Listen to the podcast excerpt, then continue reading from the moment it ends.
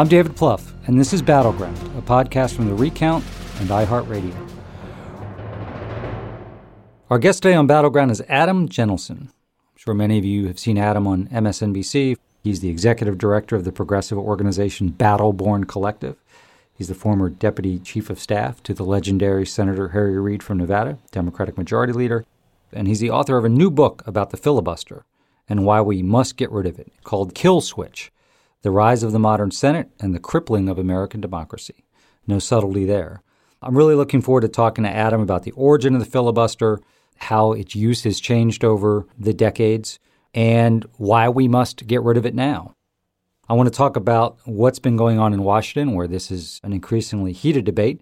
But first, as some of you may be aware, Steve Schmidt recently posted a statement on Twitter explaining that he's decided to take some time off from his various projects in order, as he put it, to get healthy mentally, physically, and spiritually. Among the projects Steve is stepping back from is this podcast, and we wish him well. In his absence, I'm going to continue hosting Battleground while we figure out what's next for the pod. So we wish Steve and his family the best as he's taking some time to step back. And I want to thank all of you who are such awesome and important listeners to Battleground. Thank you for sticking with us. Before we get into the conversation with Adam, I'll offer some of my thoughts about what's going on in Washington and in the country. So the big thing is the COVID relief package. It's not a certainty that it passes the Senate, but seems very likely, a certainty it passes the House. And what's fascinating to me is you've actually seen support for the bill grow in public polling. You know, normally that doesn't happen. What's fascinating about that is there are a bunch of Republicans out there, millions of them, who think Joe Biden did not win the election, who are supporting his relief bill. And that tells you how popular it is. You've got Republican governors out there supporting it. You've got the business community almost unanimously supporting it. So it's great to see that kind of support build. The vaccination uh, progression is really accelerating. And obviously, giving the economy the boost it needs through the relief bill and then getting enough people vaccinated is how we're going to turn away from this pandemic period and ultimately beat it. And so we see how important it is to have a president and an administration spending all their time focused on the central goal. And that is to get more vaccines in production, to get them distributed, to get them in people's arms, to get a relief package, to be honest about the threat. And the Biden administration is pretty clear. Some of these variants are deeply concerning, and we're kind of in a race against them. And so I'm sure we all take a deep breath every day, thankful that we have a president who's not attacking people. He's just trying to attack the problems. But, you know, the existential threat hanging over all of us is the threats to democracy. We survived the Trump effort at a coup, but we see what's happening. We had Mark Elias on this podcast a couple of weeks ago. Since that podcast, the number of bills that have been introduced around the country by Republican legislators is scary. They are going after vote by mail. They are going after early votes. They're attacking souls to the polls, an effort on Sundays to get people to go from church to early vote sites in many states. So their response to the election is not to sit back and reflect about whether they can improve their performance. They just want to stack the deck and make elections as white as possible and as old as possible. And that's another reason why we have to get rid of the filibuster, because we have to pass voting rights at the federal level. The idea that the election doesn't matter, let's stack the rules so that we can oppose it on whatever grounds, that's kind of where we are in this country. And it's going to be uh, hanging over all of us as a significant threat, almost a fatal threat, if we don't survive this period. And I think that requires getting rid of the filibuster. That requires not losing the Senate or the House. It means winning the presidency in twenty-four. It means winning back more state houses and governors' mansions. Everything's on the line. And that's why I really wanted to talk to Adam Jentleson today, because Adam is such an expert about the filibuster, about the rules of the Senate, about what's at stake here. So we'll jump into that conversation with Adam. Adam Jentleson, welcome to Battleground. It's great to be here. Thanks for having me. I want to start, if you don't mind, um, if you could just take a little bit of time to remind people the origin of the filibuster and what its stated purpose was at that time. Absolutely. I think it's good to level set here, because people know one thing about the Senate. They think of the filibuster, and they think it's a fundamental part of the institution. And the truth is that it's not. It was not part of the original Senate. And the overwhelming body of evidence says that if someone had tried to invent something like the filibuster when the Senate was created, the framers would have opposed it. And the reason we know this is that the framers were writing the Constitution in the shadow of the Articles of Confederation, which had been the first draft of American government. And the Articles of Confederation had a supermajority threshold in its Congress. And this was widely perceived by the framers themselves as the reason that it had failed. And so they were very cognizant, as they were drafting the Constitution and creating the Senate, not to give a minority the ability to block what the majority wanted to do. They created a system with lots of checks and balances. You've got two houses of Congress, the presidency and the judiciary. But every decision point within that system of checks and balances was meant to be majority rule. And they were very clear about this. They even had heard some of the same arguments you hear today about why a supermajority threshold, and by that I mean any threshold for passing something that is higher than a majority, like the sixty votes we have in the Senate today. They'd heard all the arguments for why a higher threshold like that would promote bipartisanship and compromise, and they rebutted these arguments. In Federalist twenty-two, Alexander Hamilton said, "What at first sight may seem a remedy is in fact a poison." And he went on to explain that while you might think that a higher threshold would promote compromise, in fact, it provides an irresistible political temptation to the minority to throw a monkey wrench into the system and block whatever the majority wants to do just to make them look bad and try to regain power. So in a way, Hamilton saw Mitch McConnell coming, and that's why they made sure that there was no ability of the minority to block it.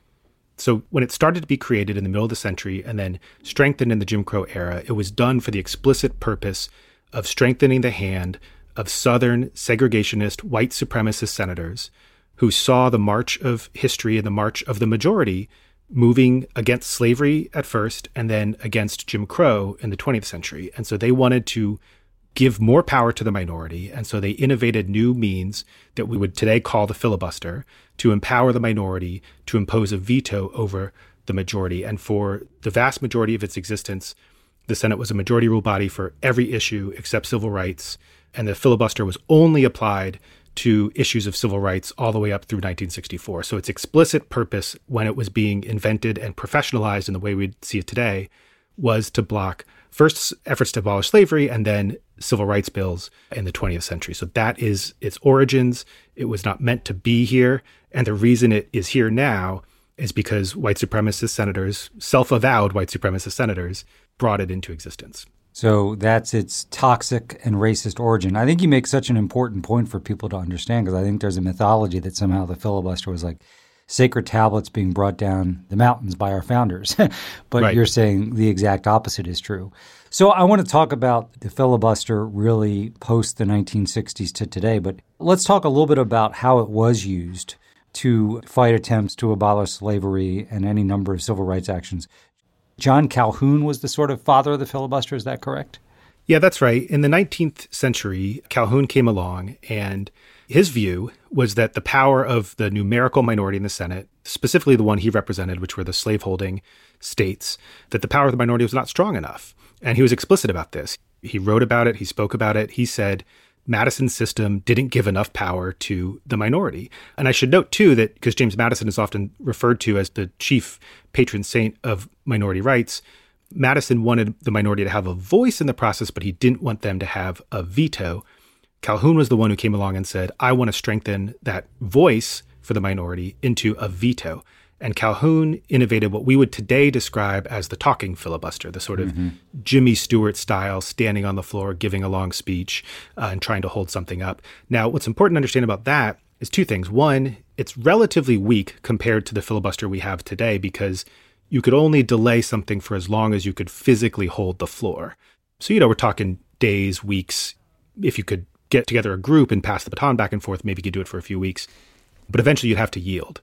And the other thing that's important to understand is that there was no way to increase the number of votes that was required to pass a bill. So even though you could use this talking filibuster to delay things, the talking filibuster that Calhoun invented, you couldn't stop them. And so virtually zero bills through the entire nineteenth century and into the twentieth century, only a handful of bills throughout the entire more than one hundred years were ever stopped conclusively by the filibuster, because eventually the people who were talking had to sit down and the bills would pass or fail on a majority vote basis. Right. and I just want to underscore this because this covers the golden age when we think of Daniel Webster and Henry Clay, the great compromises of that era. All of those compromises were forged in a Senate that was a majority rule Senate. The Missouri Compromise barely passed by two votes. Right. So that was a majority rule Senate. And even though the filibuster started to emerge, it could still only delay. And eventually the majority eventually would rule. So when did that change? When did majority rule, at least for a set of issues, no longer become operative? And the, the filibuster as we understand it today kind of began to be more present. Is that in the nineteen sixties? Starting in basically the nineteen twenties right. is when it started and then continued up through the nineteen sixties. Okay. So the rule that allowed this to happen was introduced in nineteen seventeen. But the rule that was introduced in nineteen seventeen was never supposed to become used to apply a higher threshold to bills. Mm-hmm. It took some time for people to figure out how to repurpose it and use it for this purpose. And the motivation that spurred that innovation was white supremacy. What happened during this period is that civil rights bills started to pass the House of Representatives by wide margins, come over to the Senate where they seemed to have majority support, and they had presidents of both parties during this period ready to sign them. So civil rights bills were ready to pass as early, actually as eighteen ninety-one, there was a, a bill to end poll taxes that appeared to have majority support but was scuttled by a filibuster. But starting in the nineteen twenties, it was very clear that America was ready to start passing civil rights bills. These were anti-lynching laws and anti-poll tax laws. We're sort of taught that there was some wisdom in this delay and that maybe America wasn't ready for civil rights until the sixties, but that's not true.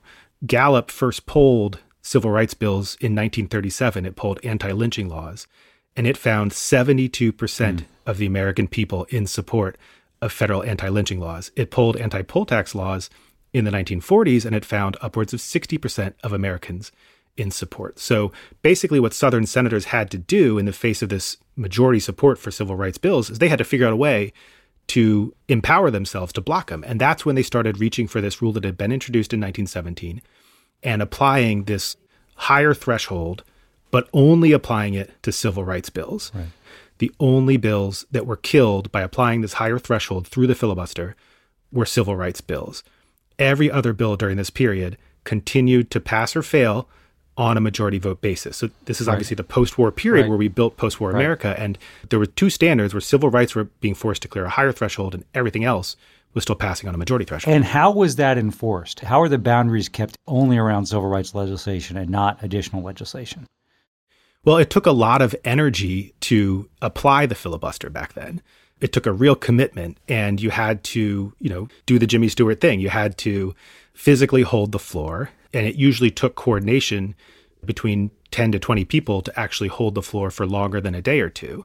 So the only issue that provided senators with enough motivation to put in that effort was civil rights. Other issues occasionally, very rarely, would run into a filibuster, but they would quickly be resolved after maybe a long speech or two, and they would reach a resolution and get around the filibuster and pass within a reasonable amount of time.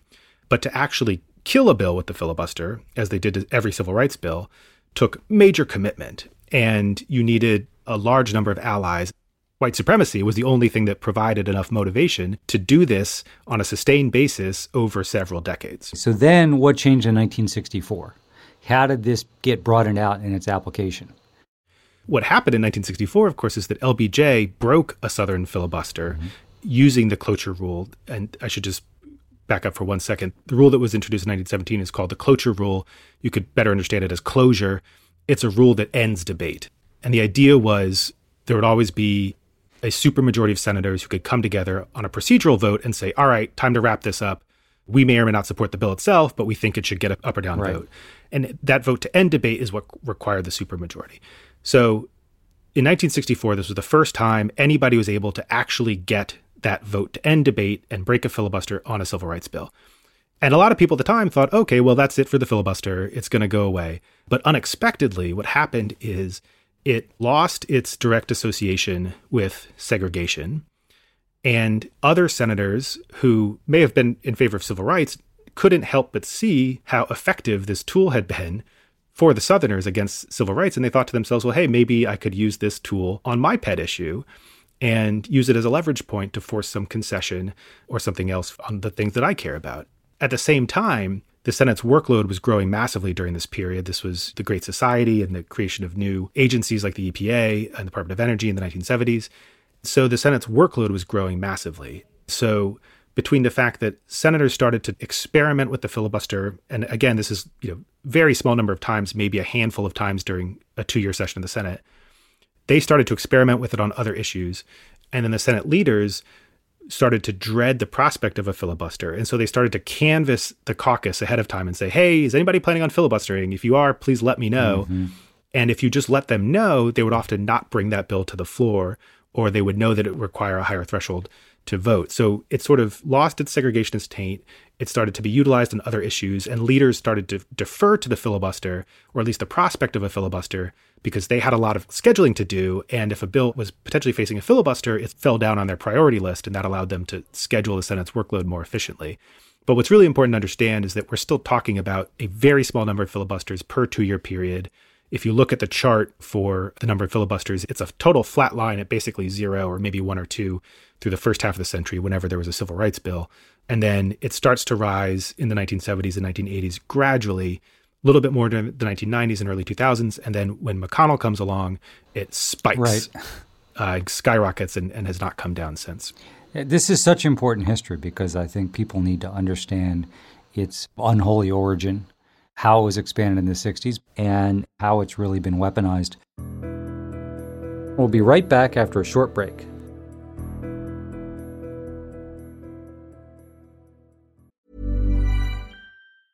When you're ready to pop the question, the last thing you want to do is second-guess the ring. At Blue Nile dot com, you can design a one-of-a-kind ring with the ease and convenience of shopping online. Choose your diamond and setting. When you find the one, you'll get it delivered right to your door. Go to Blue Nile dot com and use promo code LISTEN to get fifty dollars off your purchase of five hundred dollars or more. That's code LISTEN at Blue Nile dot com for fifty dollars off your purchase. Blue Nile dot com, code LISTEN. Battleground is back. We're here with Adam Jentleson. Your former boss, Harry Reid, my former boss, Barack Obama, so many folks, senators, who I think at some point in their life protected the filibuster, have now decided it's time for it to go. Talk about the journey you've seen people make to sort of like defense, some people strongly, some people more mildly. But now, and we'll get to the remaining exceptions who still support it in the Democratic Party, but now there seems to be almost universal belief that it's time to end it. Yeah, and credit to your former boss, President Obama. I think he was opposed to it for a very long time. My former boss certainly came around, but when I see senators like Manchin and Sinema stating their opposition, I'm reminded of Senator Reid's own support for the filibuster, and he certainly was on record saying he would preserve it, and then, of course, he he moved to get rid of it. So he underwent an evolution, too, and I think that what happened is that a lot of people came up during the seventies and eighties in sort of the Mansfield-Byrd era, when the filibuster was not used systematically as a tool of obstruction by the minority. It was used sort of as a leverage tool by both sides. And I think the perception was that it was used pretty equally. But studies have been done since then that show that even though it was not being used exclusively against civil rights anymore, that even during that Mansfield-Byrd era, the filibuster advantaged conservatives far more than progressives. The things that it was used to block at a far, a far higher rate tended to be things that conservatives mm-hmm. opposed that were blocked. Sort of the nature of the beast here. It's something that helps stop progress and makes it easier to obstruct, which structurally advantages conservatives. So I think that perception for a lot of senators that this thing used to be used equally by both sides, it took a long time for that perception to fade. I also think that there was still a period of thinking that the Tea Party movement and all that stuff was a fever that was going to break, especially after President Obama was reelected in twenty twelve. It was a hopeful feeling that we would sort of get back to normal. Lasted a few hours, yes. Yeah, right, exactly. I mean, I write in the book about the filibuster against the background checks bill after Newtown was April twenty thirteen. So I think that was sort of the moment a lot of us realized that we were not going back to normal. But I think it takes senators a longer time. I think there is an inherent reflex to defend the institution. And even when you have a president saying, let's get rid of the filibuster, that almost rubs some senators the wrong way because they say, well, you're from the executive branch. Don't tell us what to do. Exactly. And of course, senators have, you know, they are not lacking in ego. And so I think they think that they have the power to overcome these structural forces, and they will be the ones to break through and cause a new flourishing of bipartisanship. So it just takes time. It takes time for them to see that Republicans aren't coming back from the trajectory they're on. And it takes time for them to try their hand at bipartisanship and see that even though they're making a good faith effort, those forces are so strong that they're preventing Republicans from coming across the aisle. But I do think that is starting to sink in on, on most of the caucus, and we're very nearly there, I think, on having the votes. You've made an important point that I think is not immediately available to a lot of people, which is the filibuster is actually one of the prime, maybe the prime, obstacle to real bipartisanship, which I think no matter how hard left or how hard right you are, most people, at least on some issues, would like to see more bipartisanship. So talk about that. Why is that the case? Yeah, that's right. I think in a lot of these conversations, people assume that if you go for filibuster reform, that you're sacrificing bipartisanship and that it's a trade-off. You know, a lot of people, I think, are willing to make that trade-off to get results. But I would argue that it's probably not even a trade-off. I think that lowering the threshold down to a majority rule Senate, where it was for most of its existence, is the best way to facilitate bipartisanship, for the simple reason that you can't have bipartisanship when nothing is getting done. And once things start getting done, that will cause bipartisanship to flourish. And sixty votes is a relatively arbitrary threshold. So let's say you have an infrastructure bill and that comes to the floor and you get five or six Republicans to join. And so you've got a fifty-six vote in favor of an infrastructure bill, but that would fail because it didn't get sixty. Right. And that's ridiculous, because six votes coming across the aisle today is a massive bipartisan achievement, and we should celebrate yeah, that. Yeah, so many issues that you and I were involved with through the years, immigration reform, even a carbon tax, reforming the A C A. The truth is, almost all of them had at least two hundred eighteen House members, over fifty senators, and a presidential signature. Quite frankly, even some during the Trump era, but certainly during the Obama era, Bush era, Clinton era. That's what's so frustrating. And those all, you know, enjoy public support in the sixties or seventies. Yeah, and this was what you saw in the majority rule Senate for the previous two hundred years. There's a memo from one of L B J's top aides to L B J saying he was confident Medicare was going to pass because he could count fifty-five mm-hmm. votes in favor of it. Medicare passed with seventy votes, because a lot of times what happens is it's fought tooth and nail till it gets right. a majority, and then once it's clear it passes, a bunch of people jump exactly. on board to get credit. And I think you'd see that happen more often. Which helps with the entire both reality and patina of bipartisanship. So I want to run some sound for a minute of someone who's in the news a lot these days. Comments by uh, Senator Joe Manchin from West Virginia, and then let's talk about that. Under what conditions would you vote to end the filibuster? I don't think there is any. You understand, I come from the state that had a senator who served uh, this this country unbelievable, but the bottom line was he was a defender of the Senate. He used to tell me, Brady, he said, hey, Joe, he says, when I was governor, he says, let me tell you about the Senate. It's a special place. There's nothing like it in the world. He says, why do you think Rhode Island has two senators in California, the smallest and the largest? Why do you think that? Don't you think our founding fathers were thinking of basically how the big person couldn't pr- press to the smaller person? Why do you think we have the filibuster? So that the minority has input. I was, this was ingrained into me. And he said, Joe, they even named a rule after me called the Byrd Rule. You know what that's there for? Mm-hmm. Why I put that in? He said, so they couldn't go around the back door and do away with it. So you're talking about a person that's going to defend the legacy of Robert C. Byrd. Okay, interview on Fox News. So, Adam, before we get into discussing that, I want to make clear my views on Joe Manchin. So I was actually asked this in an interview recently. Man, it's really hard for Joe Biden to operate with fifty Democratic senators. I'm like, yeah, hell of a lot better than having forty-eight, though. And the COVID relief bill is going to pass. So even Joe Manchin, who's obviously been deeply steeped in the filibuster, as he's had to make arguments about preserving it, talks about the founders. As you just educated us, the founders actually were strong proponents of majority rule, not where we've come to the filibuster. So before we jump into the overall debate, can you explain to people what the Byrd Rule is and how that's relevant to the debate we're having today? Sure. So the Byrd Rule is sort of what makes reconciliation restrictive. Mm-hmm. So reconciliation was a process created in the nineteen seventies to allow an expedited procedure for budget-related issues. And then people started abusing it to pass a bunch of stuff that wasn't budget-related. And so in the eighties, Robert Byrd stepped in and said, I'm going to make sure this process is restricted as intended. And it's a series of rules confining the use of the reconciliation process. And we sum up all those rules by calling them the Byrd Rule. So we saw minimum wage get struck from the reconciliation package. That is an application of the Byrd Rule by the parliamentarian saying this doesn't meet the strict standards governing what is allowed to be used in reconciliation. A C A, of course, was ruled in bounds. All right, so let's talk about the politics of this for a minute. Joe Manchin, Kyrsten Sinema, clearly, from a political standpoint, they believe that there's some value in occasionally showing some independence from the Democratic Party. Maybe that's Neera Tannen's confirmation. What I don't understand on the filibuster is I just don't see that there's much, like, I don't think there's many people, you know, a Republican who might have voted against them or an independent-leaning conservative who voted against them who says, you know what, I'm now going to vote for them because they've protected the filibuster. I just don't understand the politics of this. But give me your best case of their positive political argument about why this works for them.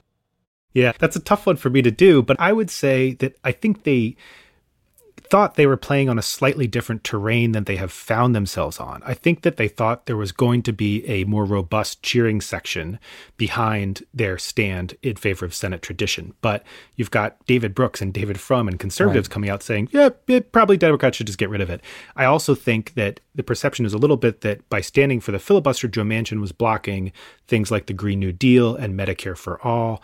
And I think what's becoming evident is that the filibuster isn't preventing those things from passing. Those things probably wouldn't pass even if we got rid of the filibuster because they'd struggle to get fifty votes among Democrats.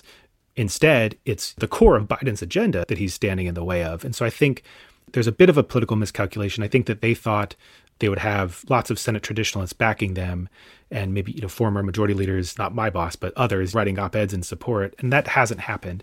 But I also think it's probably long-term, even if it wasn't intended as one, can shift into a leverage play.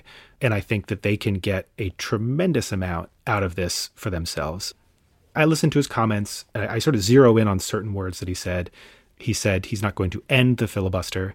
To me, that leaves open a wide range of possibilities to reform it or mm-hmm. change it or restore it or go back to something like the Jimmy Stewart talking filibuster. And I also hear him say it was designed to give the minority input. And I think there are ways to preserve that purpose, you know, right. letting the minority debate and letting them give input would be a way to get there. But I think about Sinema and I think about Mark Kelly, right? And Mark Kelly is up for reelection again, you know, the, her fellow senator from Arizona in twenty twenty-two, because his election was a special election. And when Mark Kelly comes to Kyrsten Sinema and it's several months from now, nothing is passing because we've exhausted reconciliation and everything else is getting blocked by the filibuster. I don't see Kyrsten Sinema telling Mark Kelly to take a hike because of her love for the filibuster. I think right. that Mark Kelly succeeds or fails in twenty twenty-two based on what he can give to the voters on results. I think we're getting there. Exactly. We're going to take a short break. More with Adam Jentleson when Battleground returns.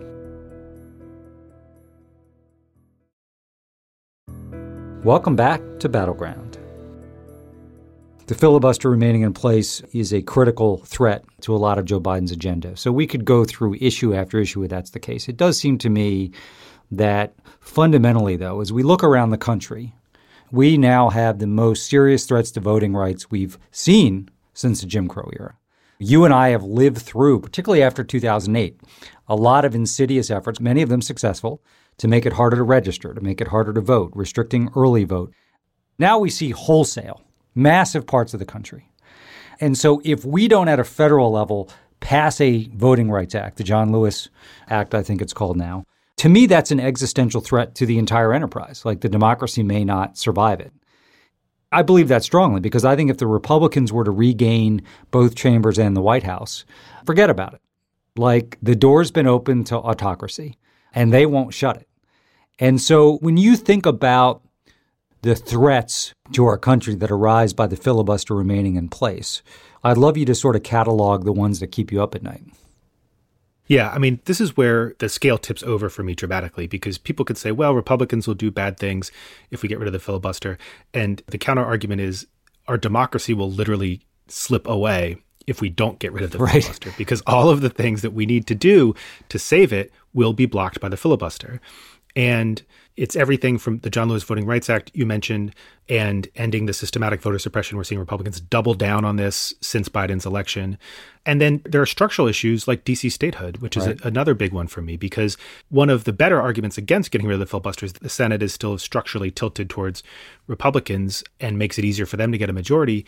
But that is why we need to pass things like D C statehood and Puerto Rico statehood, because you have Wyoming, which has about six hundred thousand people who are mostly white and gets two senators. And you've got D C, which has about six hundred thousand people who are mostly black and brown, who don't have any senators. And so one of the ways you can rebalance the Senate and its dramatic tilt towards the right is to pass some of those structural right. changes. I also think expanding the federal courts is critical. You know, we are basically headed for a doom loop of minority rule by white conservatives if we don't make these changes. And all of these changes will be blocked if we don't get rid of the filibuster. And I've wrestled with this through the years, which is as much as McConnell has been the prince of darkness as it relates to use of the filibuster, the one thing you know is if we get rid of the filibuster and they take control, they will exhaust every part of their wish list. They just won't give right. a shit. We know that about them, right? right? We hem and haw and, you know, my view is we need to do everything on our wish list too right now. This can be covered as a Senate debate, a Washington debate, a, a disagreement. To me, this is an existential question for the country because we might have momentarily survived Trump's efforts at a coup. But the one thing we know historically is an unsuccessful coup is then followed by more coup attempts. And the evidence of that is what's happening in the states to try to restrict voting. And so I think that's for the, the Manchins and the Sinemas. Like, this isn't about, easy for me to say, your next election. This is about the country surviving, in my view. By the way, I actually think when Trump says I won the election and some of his minions who actually believe it say that as well, I actually think they think, yeah, we won the white election. That's right. kind of how they view this, right? Like the real yep. voters voted for us. And real America. But that's where we're at. And I think your point about the structural one is right. When I think about elections, because, you know, it wasn't too long ago, you and I would look at maps when we were in government and you'd see senators, Democratic senators in Arkansas, Louisiana, all four in the Dakotas. Those days are gone, hopefully not forever. But our max in the Senate these days is maybe fifty-three, fifty-four. It might even be lower than that. And so we have to maximize electoral chances, like in this next election, Wisconsin, Pennsylvania, North Carolina. You got to win them all. Because that next cycle, by the way, is pretty brutal in twenty twenty-four. But that's the reality. And I think that this isn't just about like progressive wish lists. I think the things that are most important right now that the filibuster prevents is the survival of the country and the democracy. I'm actually a little concerned, Adam. I think some of these efforts to restrict voting laws in the states are not getting enough attention. And to me, they should be twinned with a debate about what are we doing about the filibuster. Yeah, I completely agree. I mean, this is also a very brass tacks political argument for getting rid of the filibuster, which is that Democrats are not going to continue to be a viable party right. if we don't pass these laws. And I, that's not the reason to do it. That we should do it. And it's a shame that voting rights has become a partisan issue. Right. But that's a simple fact. And I think that this is why it is so critical. It's also why it's critical to act early. I mean, I probably, like you, just delay gives me the willies and it makes me nervous, especially when your majority is hanging by one seat in the Senate. And a lot of democracy reform experts will tell you that a lot of these reforms need to be passed relatively soon if they're going to go into effect at, at any point in the near future. So there has to be an urgency here. And if this is the issue where it's going to come to a head, I hope we're able to get to it very soon because we, we have to to save our democracy. So, Adam, the more I think about this, the more I'm convinced if Democrats do not get rid of the filibuster, Mitch McConnell actually will. Am I wrong about that or? No, I, I agree one hundred percent. People point to the Trump years and say he resisted Trump's pressure, but I think that the filibuster served a useful purpose for McConnell yes. under Trump because Trump was asking him to do a lot of crazy stuff yes. that McConnell and the Republican establishment didn't want to do. And McConnell got their tax cuts through reconciliation and he got all of his judges and they were happy. And if the filibuster had been gone, Trump would have been calling on them to pass all this crazy stuff and then blaming them for not passing it. But if you picture McConnell running a trifecta with a competent Republican yes. president who will be asking them to do things that McConnell does want to do, he will get rid of the filibuster in a heartbeat. I mean, you want to talk brass tacks, that's another reason why we should do it, is that it's silly to preserve a defensive tool that the other side can get rid of with a flick of the wrist, and almost certainly will when it comes to their advantage, especially yes. when preserving that tool shoots yourself in the foot and prevents you from passing big things that would save our democracy. Yeah, I think you make such an important point that, you know, McConnell gets put up a, on a pedestal as protecting the filibuster during Trump. He had to do that. Right. But what McConnell will say, if they win the White House and they have the Senate and the House, but all they need is the White House and Senate in twenty twenty-five will be, I'm getting rid of it. And as you know, McConnell, he doesn't give any shits about anything he's ever said before. And I'll say Chuck Schumer had Democrats opposed to it. All my people are for it. Since they're all for it, we're getting rid of the filibuster. Yeah. And that would be the tragedy that yeah. we have all these things that aren't even like, I'm not talking about Democratic agenda items. I think they're American agenda items that get killed. And then, my goodness, what they would do with a trifecta with no filibuster, I'm not sure the country would survive it. In fact, I'm quite sure it wouldn't. I agree. I agree. I mean, McConnell blocked Garland on the pretense that no Supreme Court justice should be confirmed in an election year, and then turned right around and confirmed Amy Coney Barrett much closer to the election. Right. This is not a guy who's going to right. be stopped from what he wants to do by the threat of hypocrisy. Right. He will blow right through that. What can the average citizen do out there who's pulling their hair out, who wants to see the filibuster eliminated, who supports all of the things that we could do if that were to happen? What's your advice for them? Normally, I, I would not urge people to call Democrats. I would say put your focus on Republicans. But this is one where it really is a Democratic decision. They have the votes to do right. it. And I think, having worked in the Senate, phone calls make a difference. Senators really notice when an issue starts to generate more phone calls than other issues. And so I think calling your Democratic senators and saying that President Biden's agenda hangs in the balance, our democracy hangs in the balance here, we want you to move forward with filibuster reform aggressively, would be a message that I think would resonate. Good advice for everybody. Well, Adam Jentleson, thank you for joining us on Battleground, all you're doing to fight for the country, and always enjoy seeing your comments out there, and, and keep up the fight, man. Thanks, David. It's great to be here. I want to thank Adam Jentleson for joining us on this episode of Battleground and all he's doing to try and protect and save democracy. Just want to give you all a quick message. So all the Recount podcasts done in partnership with iHeartRadio are taking a week off next week. The teams have been uh, at sprint pace really since the summer. So they'll be taking a break next week, well deserved, but all the podcasts will be back the week after that. Battleground is a podcast from the Recount and iHeartRadio. If you enjoyed this episode, please give us a rating and review on Apple Podcasts or wherever you get your podcasts. David Wilson engineered this podcast. Jessica Williams did research for this episode. And as always, Christian Castro-Wassell is our executive producer.